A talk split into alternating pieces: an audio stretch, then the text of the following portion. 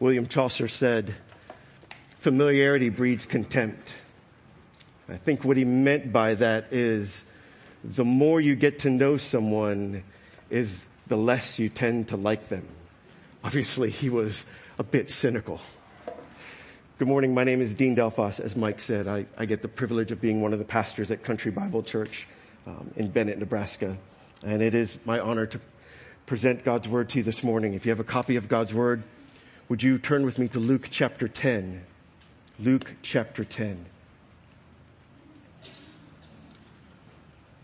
If in relationships with other people, familiarity breeds contempt, I think we could say regarding ideas, familiarity could make us careless. Familiarity breeds carelessness. Like, for instance, I don't know what the weather was like here in Omaha over the last several days. In Lincoln, uh, the farmers are rejoicing that the things are a bit wetter than they've been for the last several weeks. And I, I was reminded earlier this year that rainbows are marvelous things. There was a huge rainbow that covered the major highway in uh, outside the Lincoln area, and I was I almost drove off the road it was, it was a profound thing and something that I have taken for granted because in my mind, growing up in church, I know rainbows stand for something. They mean, they signal the covenant or the promise that God made with all mankind to Noah, saying, I will never again destroy all mankind by a flood. I will never flood the earth again. Now, how it breeds carelessness is I keep taking for granted that this storm will stop. Eventually. I don't deserve for the storm to stop, but it will. And that rainbow is a sign of that. Or carelessness. I think I know the story, so I don't go back and read Genesis 8 and 9.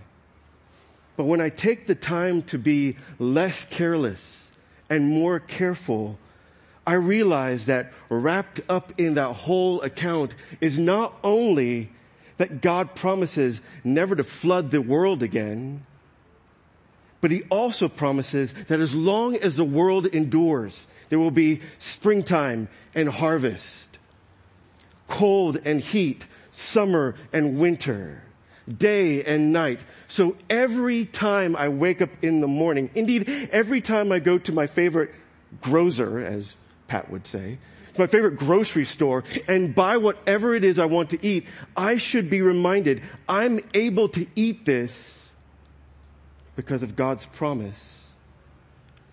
Not only to never flood the earth again, but there will be provision, generally speaking, springtime and harvest, planting and harvest.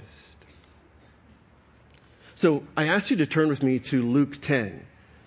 And in Luke 10, we encounter a very familiar portion of scripture. Indeed, if you have almost no Bible experience or knowledge at all, the concept of what's titled in some of our Bibles, at the top of verse 25, the parable of the Good Samaritan, that concept of the Good Samaritan, even unbelievers use. It is a profoundly familiar concept and idea. And this morning, because it's God's Word and it's where we are in the text, I wanted to walk with you through this very familiar passage, praying that God will help us open our eyes to see and be less careless with a familiar passage and draw from it profound encouragement and awareness of deep truths that govern our lives. If you had a Bible, if you have a Bible and you're in Luke chapter 10, starting in verse 25, follow along please as I read. The word of God says, and behold, a lawyer stood up and put him to the test, put Jesus to the test, saying, teacher, what shall I do to inherit eternal life? He said to him, what is written in the law? How do you read it? And he answered, you shall love the Lord your God with all your heart, with all your soul, and with all your strength and with all your mind and your neighbor as yourself. And he said to him, you've answered correctly. Do this and you will live. But he, desiring to justify himself, said to Jesus, and who is my neighbor? And Jesus replied, a man. Now, now, I'll just break from the text for just a minute. Here we go. This is the master storyteller answering a challenge with such a profound and simple story. Again, that even people who have very scant knowledge of the scriptures are familiar with Jesus' story. He is awesome. Verse 30. A man was going down from Jerusalem to Jericho and he fell among robbers who stripped him and beat him and departed leaving him for dead. So already the Lord has our undivided attention. He is challenged by this lawyer.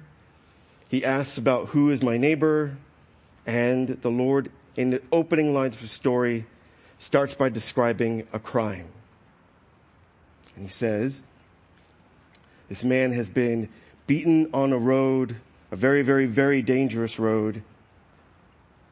When it says that he was going down from Jerusalem to Jericho, Jerusalem sits about 3,000 feet above sea level. Jericho sits about a thousand feet below sea level. It's about a seven mile trek. I've never been to Israel. Many of you have. So y'all can tell me about this. I hear it's like walking down a back alley in Gotham City and it's like seven miles before the next street light. Verse 31. And by chance, a priest, I love how the Lord, the sovereign Lord talks about chance. Verse 31. Now by chance, a priest was going down the road and when he saw him, now I'll just pause here for a second and say that if you're in the crowd of people listening to Jesus, you would realize that Jesus just introduced the good guy, the superhero, the emergency medical workers, the person who should have been like, oh, I'm going to do the right thing by this guy. By chance, a priest was going down the road, and when he saw him, he passed by on the other side. Okay? And you could hear everybody in the crowd go, what? This guy's supposed to know God's law backward and forward and know that you don't pass a fellow Jew who is in need and just let him go. No, you stop. Swing and a miss for the good team. Verse 32. So likewise a Levite, when he came to the place, saw him, pass by on the other side. Okay. Now already the Lord Jesus telling this story is responding to this man, this lawyer, this expert in God's law, and the people who are also experts in God's law and knows what God's require, what God requires are doing the wrong thing. And everybody in the crowd is stunned and their shock is going to increase. Verse 33. But a Samaritan, as he journeyed, came to where he was and when he saw him, he had compassion. Now, I'll just be transparent. We have no idea what's going through the mind of the priest or the Levite. We don't know if they're late for work, if they're, we have no idea. But all of a sudden, the Lord Jesus, third time's a charm, slows down the story like an action movie and actually tells us what's in the head of the bad guy, of the despised guy, the Samaritan. We have no idea what the Levite or the priests were thinking, the good guys. Jesus tells us exactly what the Samaritan is thinking, the despised man. He had compassion, verse 33.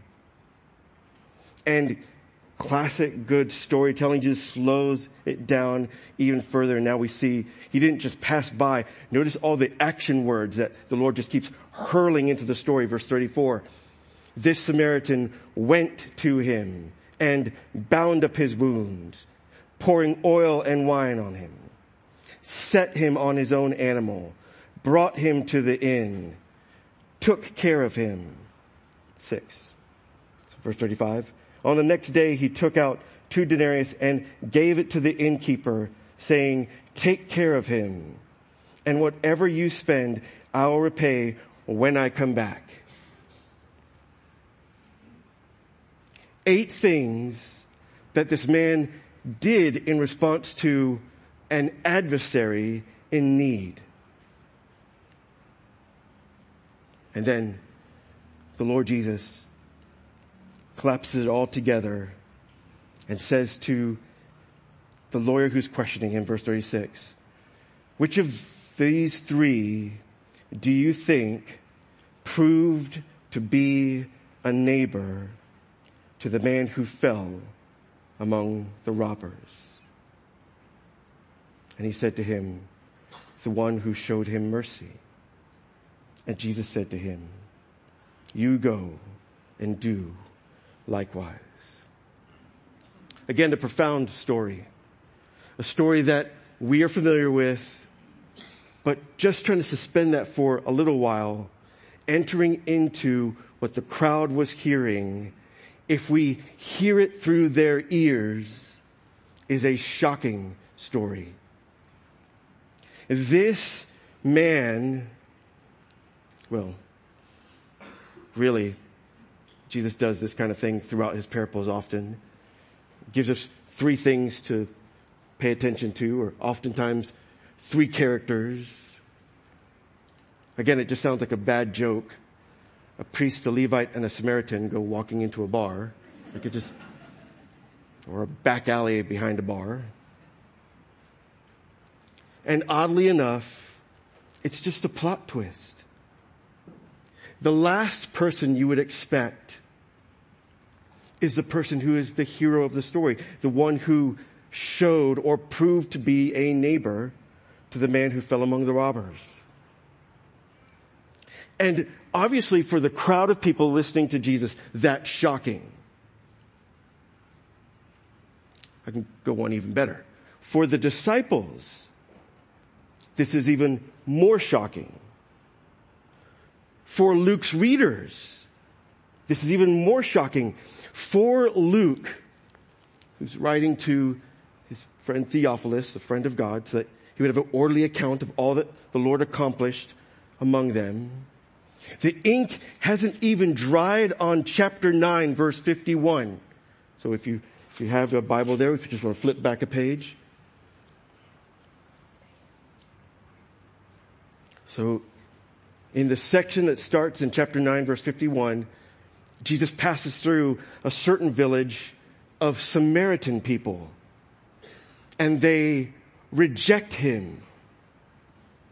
So for the disciples who've been traveling with Jesus, for them to hear Jesus make a Samaritan the hero of the story is shocking to them. Notice they want to call down fire on the Samaritan village. That's chapter 9 verse 54. So for the disciples who've been traveling with Jesus and for us, just the casual reader of the gospel of Luke, it's like what?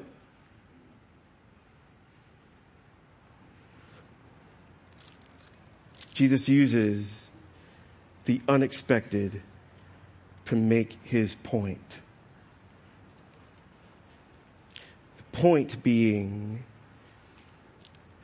not only that there is no person who is in need that we are not to move towards helping,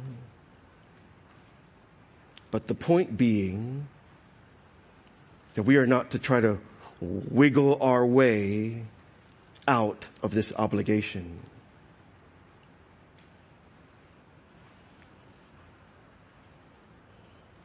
There is no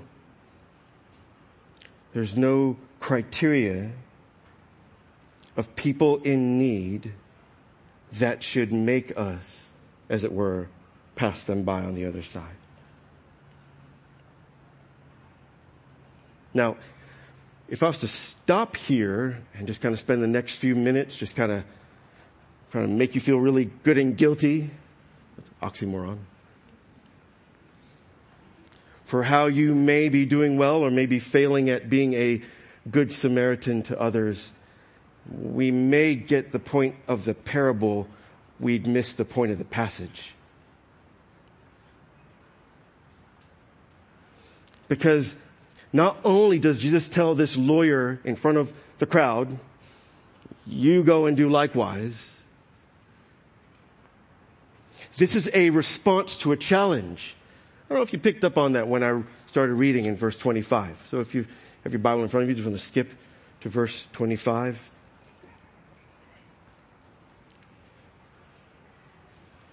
Again,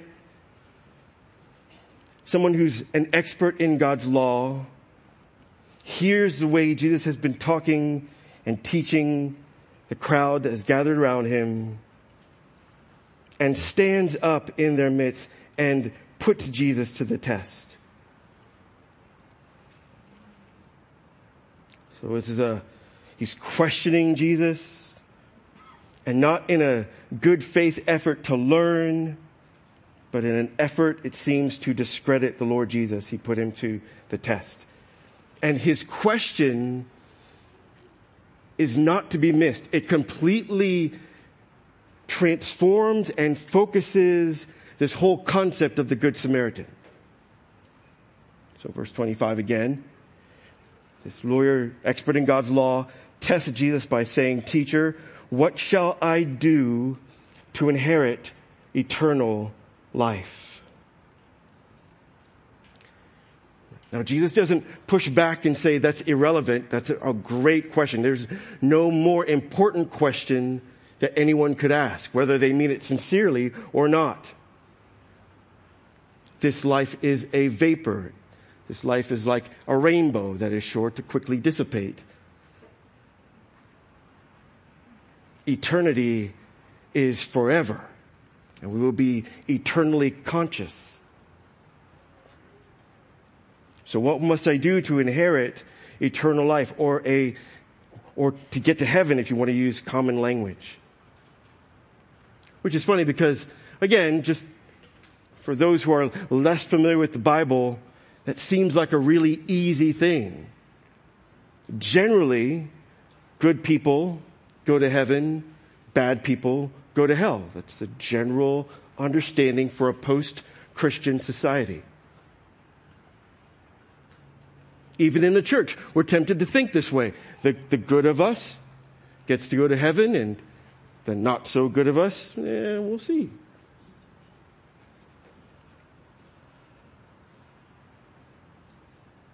I think it's ironic that nowhere in Jesus' description of the Samaritan does he call him good. That's something that the Bible editors put as a title, The Good Samaritan. So great question. What's the answer? Jesus says, well, you know, you're the expert in God's word. So verse 30, verse 26, what is written in the law, the law of God? How do you understand it? How do you read it? Verse 27, he answered, well, if I was to summarize God's requirements,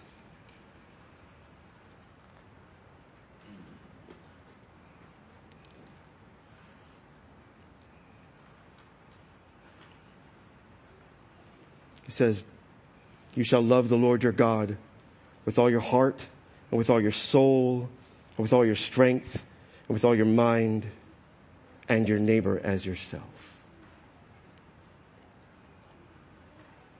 And Jesus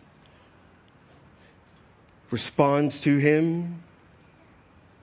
Again, you've answered correctly, like good answer. So you decided to put me on the test, showed up and it's like a pop quiz in class. I put you back on the test. How do you read God's law? Now that's a good summation. You've answered correctly. You passed the quiz, Captain Lawyer Boy. And then Jesus says, do this and you will live. That has come to mean so much to me in the last few months. Do this and you will live. If someone wants to inherit eternal life, they must do what the lawyer has responded. They must do the lawyer's answer. Did you catch the lawyer's answer? It's related to God and related to fellow human beings. It's a profound answer. When it comes to the Lord, the response, the, the summation of the law is to love the Lord your God with all your heart, with all your soul, with all your strength, and with all your mind. Every moment, every aspect of your being, all your thoughts, all your loves, all your energies, everything you give your, give yourself to, everything you pursue, rest, work, pleasure. It's all in the service of loving the Lord our God. So, so the, the people who wrote the Westminster Catechism, larger catechism, question 20, were right when they summarized it as that we need to love the Lord our God perfectly, personally, and perpetually. You see the the personally aspect, verse 28, you do this and you will live. Or verse 27, perfectly with all your heart, all your soul, all your mind. Perfectly. Or perpetually, the, the wiggle room in verse 29, love your neighbor as yourself. So is, is there a escape clause? I don't know if any of you are lawyers. I don't know anything about law. So I, if I offend you, I deeply apologize. I know when I get cornered, I'm looking for a loophole, a way out. And the lawyer's looking for a good loophole, a way out. So he leaves the whole love God thing alone and he goes after the neighbor question. That, that's rather profound to me. You're trying to inherit eternal life and he's looking for the, the little, little slide out. He's making massive assumptions that he loves the Lord his God perfectly, personally, and perpetually. And he's just kind of looking for the little loophole out in the neighbor clause. Who is my neighbor?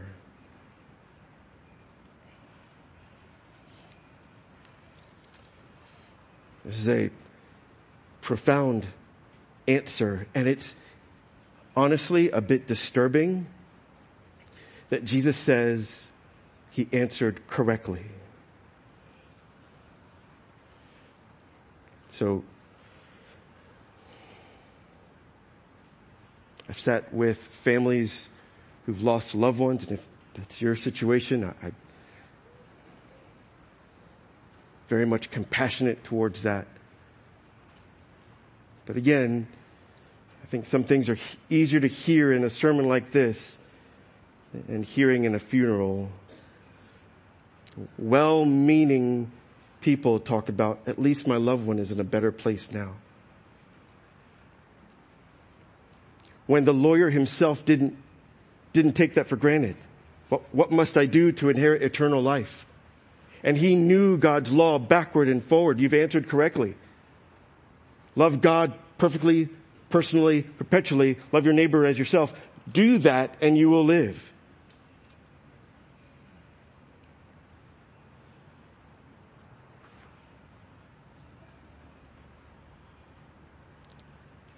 God's standard is wonderful and perfect, and we make all kinds of assumptions because familiarity leads to carelessness.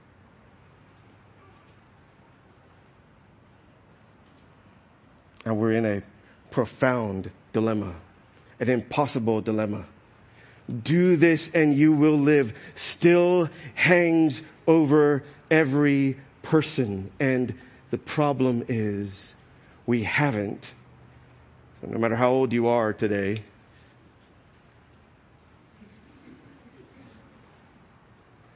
and the problem is we won't.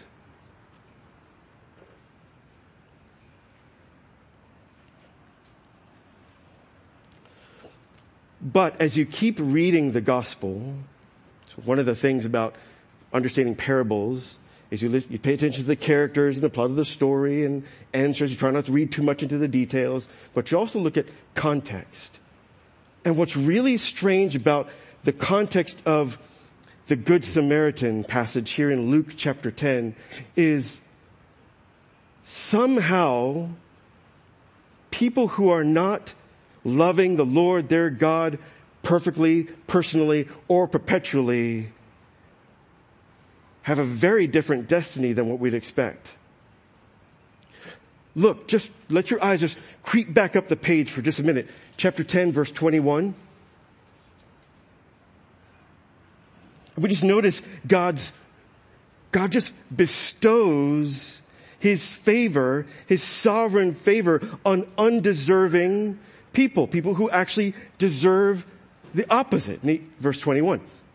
In that same hour, the Lord Jesus rejoiced in the Holy Spirit and said, I thank you, Father, Lord of heaven and earth, that you've hidden these things from the wise and understanding, like the lawyer who stands up a few verses later, and revealed them to little children. Yes, Father, for such was your gracious will. Things like verse 22, no one knows the Father except the Son. And anyone to whom the Son chooses to reveal him. You can know God because of the sovereign will of the Father and the Son. Or consider, just let your eyes keep going back up a little further. Verse 20. The disciples, or 72 of them, have just returned from doing the Lord's command and going to all these cities and preaching the, that the kingdom has come. And as they return, they're geeking out on the fact that demonic spirits are submissive to them and they're all amped up about it and they come all bouncing on their feet. Lord, even the spirits are subjected to us. This is awesome. And the Lord says, I, I get it. Like that's actually pretty awesome. You don't see that every day. I totally get it. It's the supernatural. Rocket. I tell you what though, don't rejoice about that so much that you can command demonic spirits. I tell you what to throw a party about. Verse 20. But rejoice that your names are written in heaven. You have 72 people who do not love the Lord their God perfectly, personally, or perpetually or their neighbor as themselves and yet their names are written in heaven. How's that happening?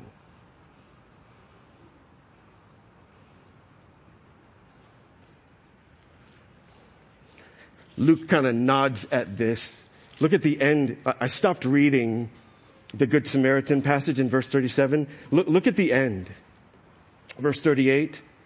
Again, another really famous passage. If you've been around church life very much, you've probably familiar with the time that Jesus was at the house of Mary and Martha.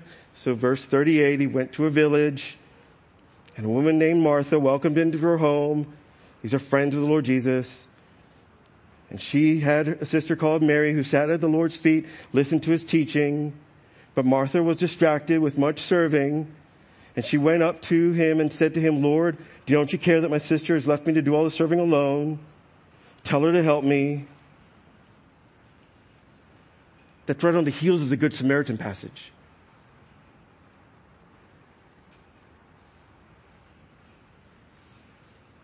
I don't, I don't know if you understand that.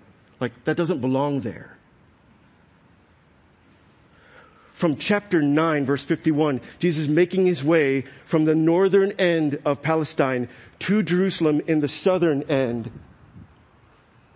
And this little village where Mary and Martha live, Bethany is right outside Jerusalem down here. The Good Samaritan parable, passage happens way back up here in the north. Luke takes this scene that happens later and plops it right here after the Good Samaritan passage. Why?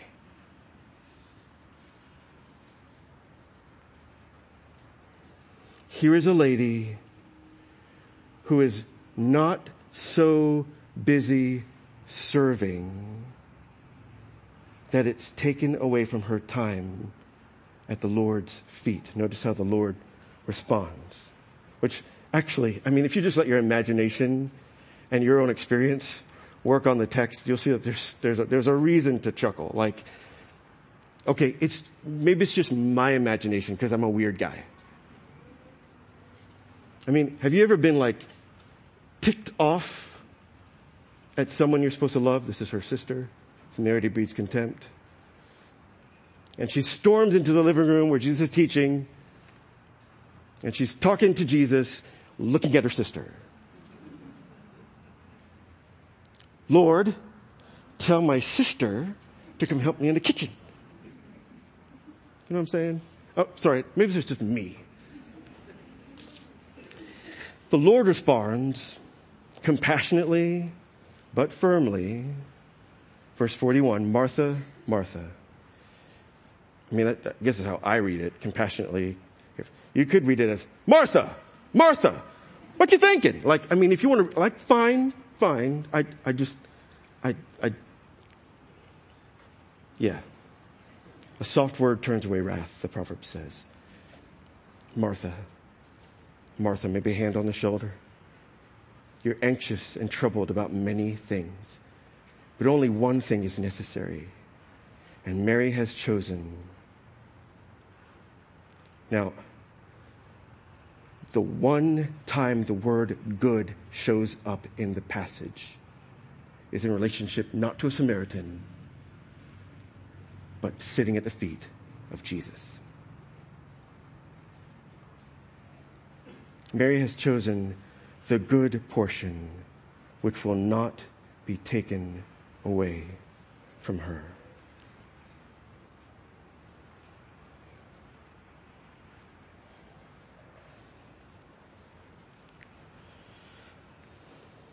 Just putting all things in perspective, there's a way in which those who aren't loving the Lord their God perfectly, personally, or perpetually, have their names written in heaven, are shown the Father's favor, and get to follow the Lord Jesus, get to sit at His feet and joyfully learn from Him. A whole new direction in life, a whole new course of life. And again, uh, people will tell you if you're studying parables, you pay attention to the characters, you pay attention to the context right around it, and then you, you pay attention to the context of the whole book. And just, just for a second, if you were gonna just keep reading in the Gospel of Luke, it would probably take you maybe an hour, maybe. And if you get to chapter 18,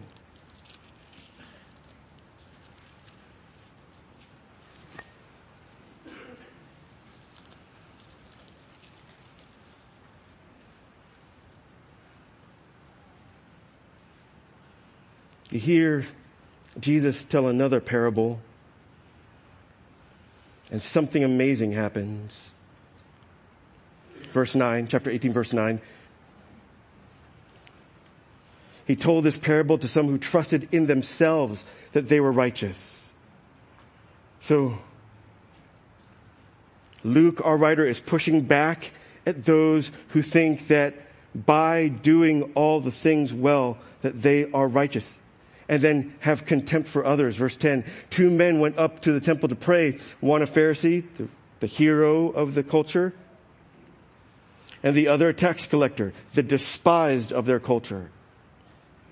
And the Pharisee standing by himself prayed, God, I thank you that I'm not like other men, extortioners. You can just hear him kind of talking real loud and cutting his eyes to the guy next to him. Extortioners, unjust, adulterers, or even like this tax collector. Can you imagine having somebody pray for you like this?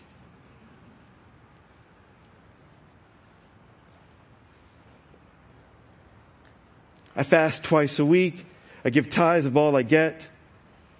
But the tax collector, in contrast, standing so far off, laden with guilt and full of fears, as the hymn writer says, standing far off, would not even lift his eyes to the heavens, but beat his chest saying, Oh God, be merciful to me, a sinner. Now, I'll, again, just familiarity breeds carelessness. We're so used to talking about ourselves as sinners, we don't appreciate that the bare minimum of what it means to be a normal human being is to love the Lord our God with all of our heart, soul, mind, and strength, and to love our neighbor as ourselves. That's the bare minimum of what it means to be a normal human being. I didn't say typical. I meant normal. Typical human beings hate each other and despise God. But normal humanity that's running as it's designed to be has a love affair with the Lord God and a neighbor as self. And the tax collector knows he's ruined, knows the implications of that word sinner, and begs God for mercy. The Lord Jesus says, verse 14, I tell you, this man went home now, that's a really important word. Went back to his house, justified rather than the other. Because everyone who exalts himself will be humbled, and the one who humbles himself will be exalted. That's an amazing thing.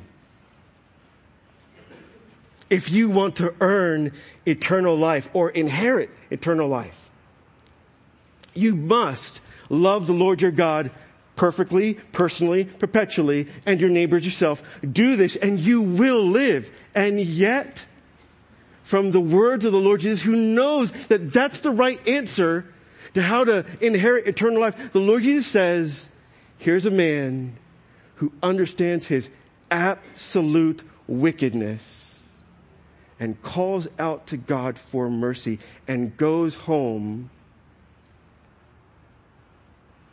justified,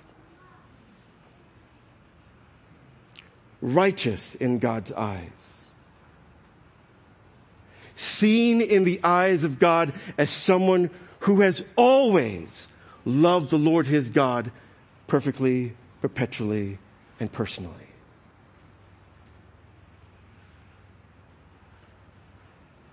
Justified, righteous. And if you ask, how can this be? I'll just say, let's go to one last passage. We're just going, widening out our scope a little bit more as we come to a close. Look at Luke chapter what, 22.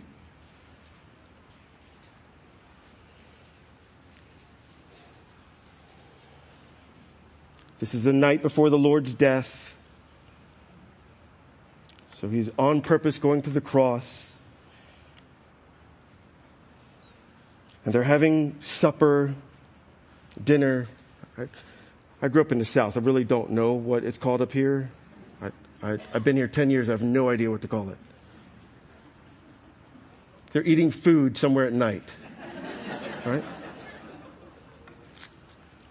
It's like pass the pop or a Coke. Did I just offend somebody? My bad.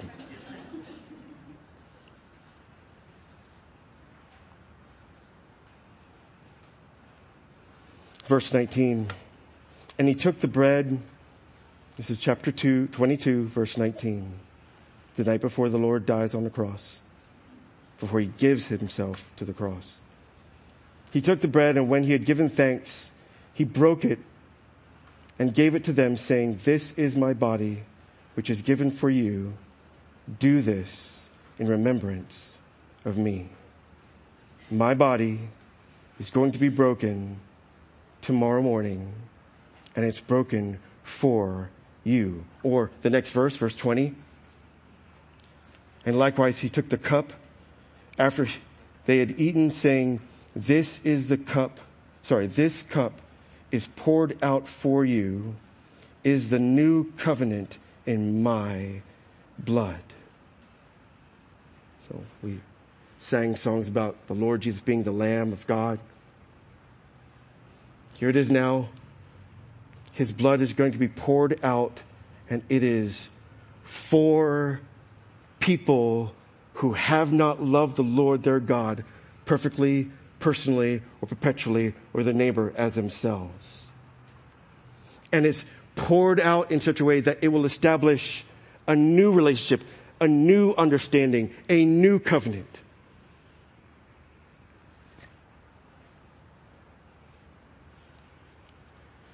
Now, I'll, I'll, just be transparent. The only way in which someone's broken body and spilt out blood can establish not just for himself, but for other, but for other people, people who are absolutely sinful, establish a new covenant is if that person has in, done what it takes to inherit eternal life. That person had to have loved the Lord his God personally, perfectly, and perpetually, and is obviously loving his neighbors as himself. perfectly. And what's funny is,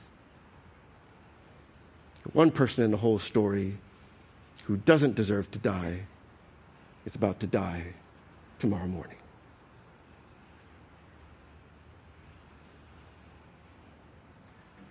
Rejoice that your names are written in heaven. How did it get there? This is my blood poured out for you to establish the new covenant. Rejoice that your heavenly father has poured out favor on you. Why would he do that? It's the opposite of what I deserve. This is my body broken for you or given for you. The Lord Jesus Christ is the righteousness that sinners lack. And because he is perfect and perpetual in his upholding of God's good and right law.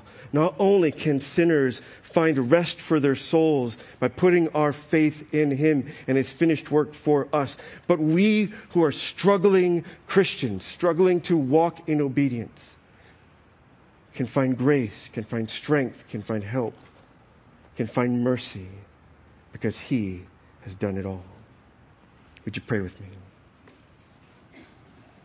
Father, we thank you for this time in the text and for the discoveries of the details of your word so that we learn to rejoice and, and not let our familiarity with it lead us down the path of carelessness. We thank you that you've exalted your name and your word above all things and that it holds out hope for the most wretched, the most disgusting, the most unholy. Thank you for saving even me. And we pray that as we finish out this time together of marveling of your grace that assuages our guilt and propels our gratitude, we pray that in your mercy we would flourish. And we ask it in Jesus' name. Amen.